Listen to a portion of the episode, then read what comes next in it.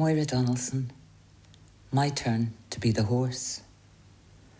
I paw the tarmac, snort long plumes of breath, rejoicing in the strength that flows along my back, muscle on bone my strong, straight limbs. Sound joyful rolls from belly to trumpet nostrils, trembling air. Then rider taps the signal, go, and I am rhythm running, no walls stop, leap higher, wider into air, hooves crack earth, sparks stars, blood gallops loose.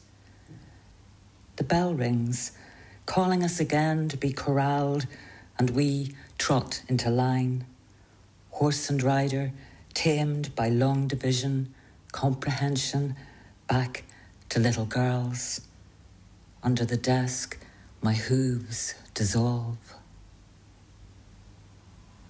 This poem comes from a childhood memory of playing horses in the playground with my best friend in primary school.